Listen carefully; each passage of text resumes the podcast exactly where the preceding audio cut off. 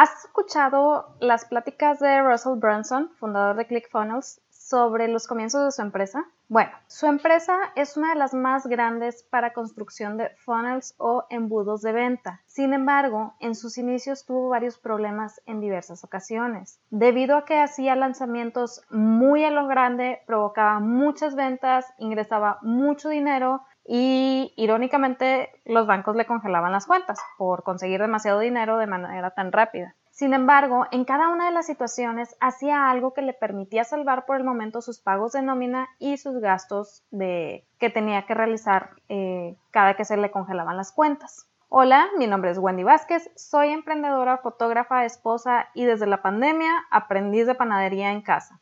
Y la verdad es que hoy quisiera platicar de aquella posición que es indispensable para tu negocio y que todo el mundo, incluida yo en mis inicios, lo dejamos de lado hasta el final, generando estar batallando de más sin necesidad.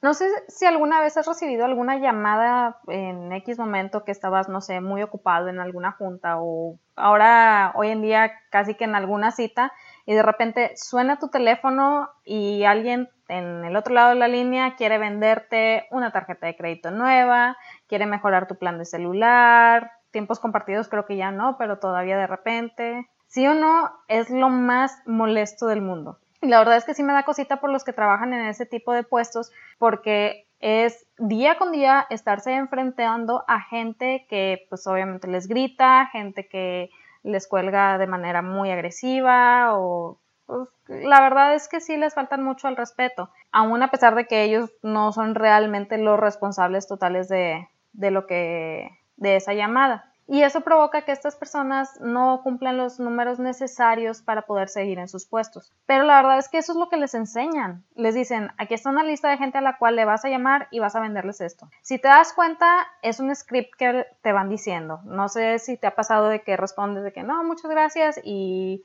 casi en automático, como si fuera una máquina, alguien te responde, ¿y por qué no? Y si tú dices, es que tal cosa, y ellos, es que no sé qué, no sé qué, o sea, realmente ya tienen todo muy, muy ensayado, lo reciben un entrenamiento de mucho tiempo en donde tienen que agilizarse en sus respuestas, lo sé porque yo trabajé en un call center, sé lo que es eso y te ponen a practicar durante mucho tiempo eh, con diferentes respuestas para que tú inmediatamente puedas contestar de la manera pues como correcta. Entonces, la verdad es que no hay mucha emoción en lo que dicen, solo es repetición continua de palabras que pues sabes que no nacen o no parten de una idea de ayuda, sino que simplemente es gente que quiere vender el producto, que quiere conseguir la comisión y pues así pasar a la siguiente llamada. Y como dije, yo trabajé en un call center, yo sé lo que es eso y es una presión horrible que te estén diciendo, o sea, te revisan las llamadas y te empiezan a decir, es que no ofreciste tal producto o es que no hiciste esto y es que no escalaste la venta y es que no sé qué. O si, por ejemplo, es alguien que quiere cancelar su producto o servicio, pues haces la retención posible, pero la persona canceló y te lo achacan muchas veces a ti, así como que tú no hiciste el trabajo de retención correcto, tú no le dijiste esto, tú no le dijiste otro. Cuando la persona a lo mejor habló para cancelar porque es algo que ni siquiera activó. Entonces, como, como, dije antes, no hay un deseo genuino de ayudar, es simplemente la presión de tener que cumplir ciertas métricas que no siempre estás cumpliendo y de verdad llega un momento, bueno, al menos a mí me pasa, la verdad yo no soporté el trabajo en el call center porque llega un momento en que te sientes muy frustrado porque sabes que lo que estás haciendo de cierta manera no es pues no va en función de una ayuda, o sea, simplemente estás queriendo recibir una comisión y la verdad yo no pude trabajar de esa manera, me salí de ahí. Hay gente que a lo mejor sí lo puede hacer, para mí no era, no era el ideal. Pero bueno, analizando este caso, podemos ver que se cumplen los requisitos, los supuestos requisitos necesarios para una venta. Es decir, está el vendedor, está el producto y está el prospecto al cual le vamos a vender. Si nos vamos a las ventas de antaño, como, los, como he dicho muchas veces, las ventas de hace 10, 20 años, en donde se quería empujar el producto hacia el cliente a toda costa y no importaba nada más para tener el dinero y salir corriendo, pues sí, se cumplen esos requisitos. Sin embargo, falta un detalle muy, muy grande, que es la conexión, esas ganas de ayudar o servir al cliente, ese saber que lo que tú le estás ofreciendo, ya sea tu producto o servicio, realmente va en función de una ayuda, va en función de una mejora en la vida de tu cliente. Hoy en día, no sé si les ha tocado ver que hay mucha gente que dices, oye, es, gente particular, no, no son grandes empresas, sin embargo están compitiendo contra las grandes empresas. ¿Por qué? Porque la gente o el público en general quiere conectar, ya que paradójicamente, aunque vivimos en la época con mayor facilidad de conexión, estamos anhelantes de esa misma conexión, ya no se da. Las redes sociales y todo lo que hay a nuestro alrededor está haciendo que estemos más aislados que nunca, porque de cierta manera se ha ido perdiendo la capacidad de conectar de uno a uno. Entonces, esa gente anhela esa conexión. ¿Y aquí qué pasa? que caemos en el mismo error de ese tipo de ventas y cuando queremos ofrecer nuestro producto o servicio, pues no vamos en función de crear una conexión, sino que vamos en función de, mira mi producto, mira mi servicio, mira, aquí estoy, aquí estoy, cómprame, cómprame, cómprame. Lo sé, yo lo viví, yo lo hacía así, no había nadie que me dijera que no era la manera indicada. Entonces, lo que hacía era que posteaba algo en redes sociales y si esa publicación no tenía atracción, pues se me perdía y era comenzar a frustrarme porque pues no había likes, no había atracción, se pierde la, la publicación y comienzas a ver la opción de pagar anuncios y de esa manera tener más peso, inviertes un poco de dinero y pues la verdad, si bien te va, generamos una que otra venta, que la verdad a veces ayuda a que nos reditúe lo que invertimos en la publicación y también que nos genere el número que queremos cumplir en nuestra meta de la semana en algunas ocasiones. Pero ahí queda todo, ese fue todo el proceso de ventas. ¿Cuál es el detalle con esto? Que se termina la semana, comienza una nueva semana y se repite la misma historia de la semana anterior. Publicación, no tantos likes, frustración, pago de anuncios, tal vez una que otra venta y fin de la historia. Entonces entramos en, en una rueda que va girando de manera de, manera infinita en este tren de publicaciones, pocos likes, frustración, pago de anuncios, una que otra venta, fin de la historia. Y así se nos van pasando las semanas. Y es cuando empezamos a decir, ¿sabes qué? Es que no sirve de nada estar pagando publicaciones, no sirve de nada estar pagando anuncios porque nada más me está generando esto, o me genera puros likes, o me genera bla, bla, bla. Y creemos que nuestra campaña no funcionó. Aquí quiero hacer una aclaración, creo que ya lo he mencionado en alguno, en alguno que otro podcast, pero quiero hacer una aclaración. Las redes sociales de cierta manera nos han hecho creer que pagar un ad en redes sociales es hacer una campaña de marketing. No lo es, no es una campaña de marketing. Es como si dijeras que una llanta es un carro. Es una parte de la campaña, pero no es la campaña en sí. La campaña está compuesta de muchos, muchos detalles que van guiando a tu cliente hacia un fin determinado, ¿ok? Entonces, ahí, de ahí también parte nuestra frustración de pensar que, eso, que hicimos una campaña porque pagamos anuncios, pero no era así.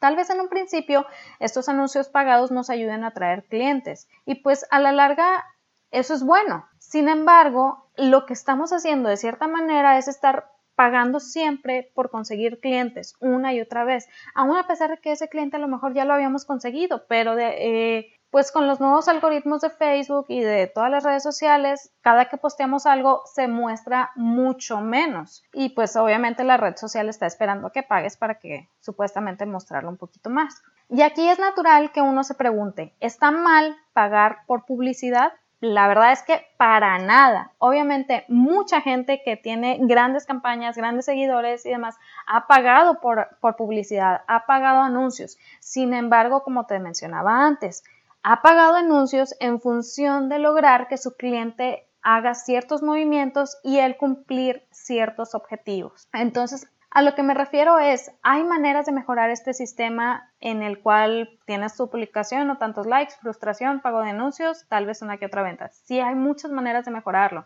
Y esas maneras de mejorarlo van a ayudar a que tus pagos empiecen a reducirse y las ventas se comiencen a incrementar. ¿Cuál es la manera? Es tu lista de correos, es tu base de datos, es tu audiencia. A esto me refiero con las campañas de gente que tiene muchos seguidores tiene su base de datos, tiene su audiencia cautiva. Es esa audiencia que de alguna manera fue cautivada en uno que otro aspecto, se identificó con esa persona y se quedó siguiéndole no solamente en redes sociales, donde las publicaciones se pierden, sino en los correos que envía cada cierto tiempo, en donde les llega directo a su bandeja de entrada y ayuda a que poco a poco se cree conexión. Si ya se sintieron identificadas, esa serie de correos va a ayudar que haya todavía una conexión más fuerte, que la persona realmente tenga en su mente esa marca o esa empresa a la que está siguiendo y que a la hora de necesitar ese producto se vaya directo con esa marca. Y bueno, a todo esto que tenía que ver la historia de Russell Brunson con lo que te platico, pues muy sencillo. La verdad es que si escuchas las pláticas detenidamente, te darás cuenta que, aunque no haga mucho énfasis en ello de repente, cada vez que por alguna razón no conseguía dinero o no podía pagar nóminas, siempre se iba a su lista de correos y ofrecía algo que pudiera vender para poder seguir manteniéndose a flote. Cualquier persona te va a decir que el dinero está en la lista, siempre está en la lista.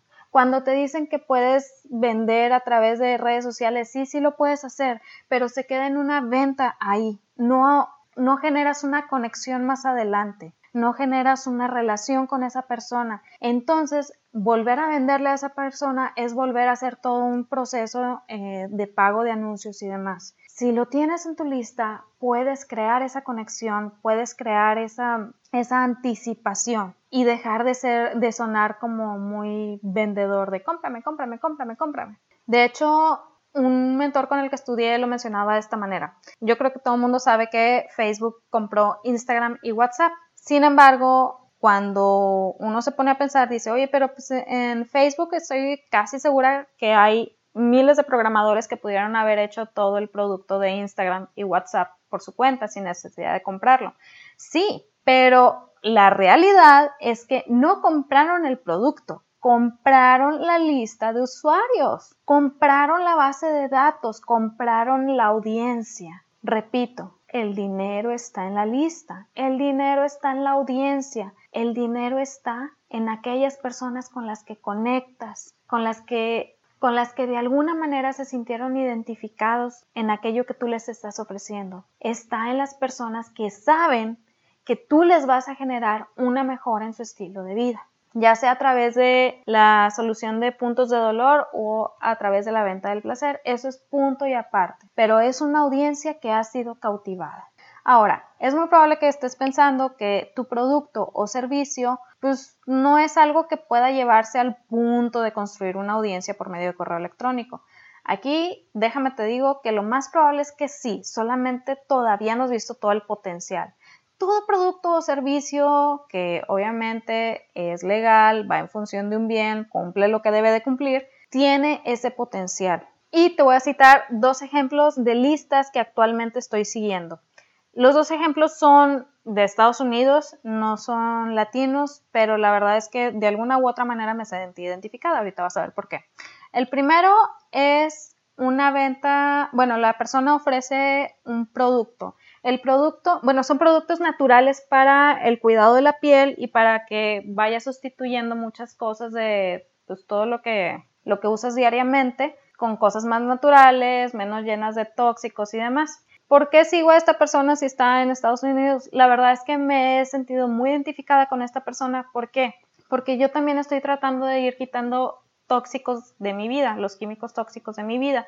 Los he estado tratando de quitar de mi casa y me encantaría poder sustituir todos mis productos de uso personal con cosas más naturales. Ahora es muy probable que me digas, pero pues es que aquí en México sí hay mucha gente que lo ofrece. Sí, hay mucha gente que lo ofrece y pone las 20 mil fotos de su producto en redes sociales y está, cómprame esto y cómprame el otro y cómprame aquello y compra, pero a mí no me, yo no me siento identificada con eso, para nada.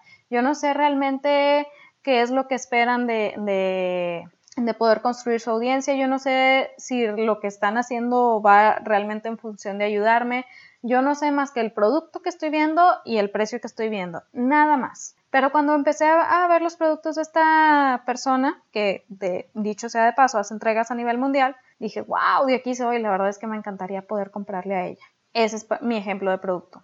En mi ejemplo de servicio, ya lo he mencionado varias veces, sigo a una fotógrafa de Estados Unidos que ella estudió leyes y ahora se dedica a dar asesorías legales a fotógrafos en Estados Unidos. Obviamente no es lo mismo ser abogado en un país que en otro. Y si yo necesito asesoría legal, es de ley que necesito ir con un abogado mexicano. Sin embargo, la naturaleza humana es muy similar aquí en China. Entonces, puedo ver casos particulares de situaciones con fotógrafos y clientes y de esa manera ir aprendiendo y ya ver de qué manera lo puedo extrapolar hacia situaciones en mi país. Realmente me encantaría que hubiera un servicio así aquí en México. Sin embargo, cuando me he acercado con abogados y demás para plantearles el asunto, ni siquiera lo ven como algo real, ni siquiera piensan que es algo que valga la pena. Y yo, ah, ¿saben cuánto está generando esta persona en Estados Unidos a través de este servicio? De verdad que quisiera uno poder decirlo más claramente. Entonces, si te das cuenta, esta gente ha construido audiencias de una manera en la que crea conexión con la persona a la cual se está dirigiendo. ¿Por qué? Porque sabe cuál es el punto de dolor de esa persona y está tratando de ayudarle en ese punto de dolor. Esta chica, la que es fotógrafa, sabía todos los problemas que se estaban dando en Estados Unidos en cuanto a la, fotografía, en cuanto a mucha gente haciendo fotografía de manera mm, informal y sabía que también ahí la cultura es mucho de la demanda. Entonces, pues aprovechó y vio de qué manera podía beneficiar tanto al fotógrafo como al cliente del fotógrafo y que ambos se sintieran respaldados y comenzó a ofrecer el producto y le está generando miles y miles de dólares. Ahora me vas a decir, pero es que aquí en México no hay cultura, de, no hay tanta cultura de la demanda, entonces no aplica. Claro que aplica.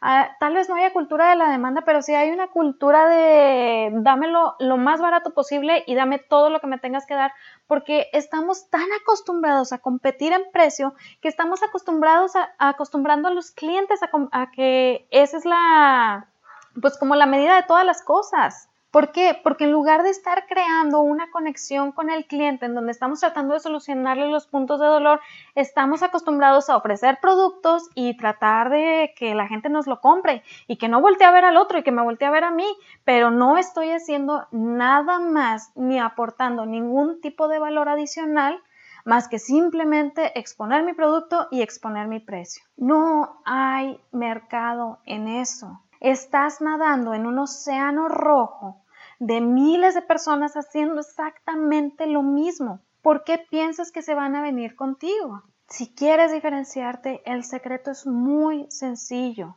Crea conexión, construye anticipación sobre tu producto o servicio y deja de sonar vendedor todo el tiempo. ¿A qué me refiero con deja de sonar vendedor? Si estás aplicando que el 90% de tus anuncios son este es mi producto, cómpramelo y solamente el 10% van en función de crear valor, eso es sonar vendedor y no vendedor de una mejora hacia tu cliente. A lo mejor suena un poco difícil y abrumador, pero es mucho más sencillo de lo que crees. Y citando a otro mentor, una vez que dejas tus activos, tus embudos en Internet, ahí se quedan, cumpliendo su función sin cansancio, ahorrándote repetir un discurso una y otra vez. Terminan cuando tú decides retirarlos. Y eso es una gran ventaja que tenemos hoy en día a través del Internet. Comienza a conocer a tu cliente ideal, comienza a definirlo. Si ya tienes ventas, está súper bien.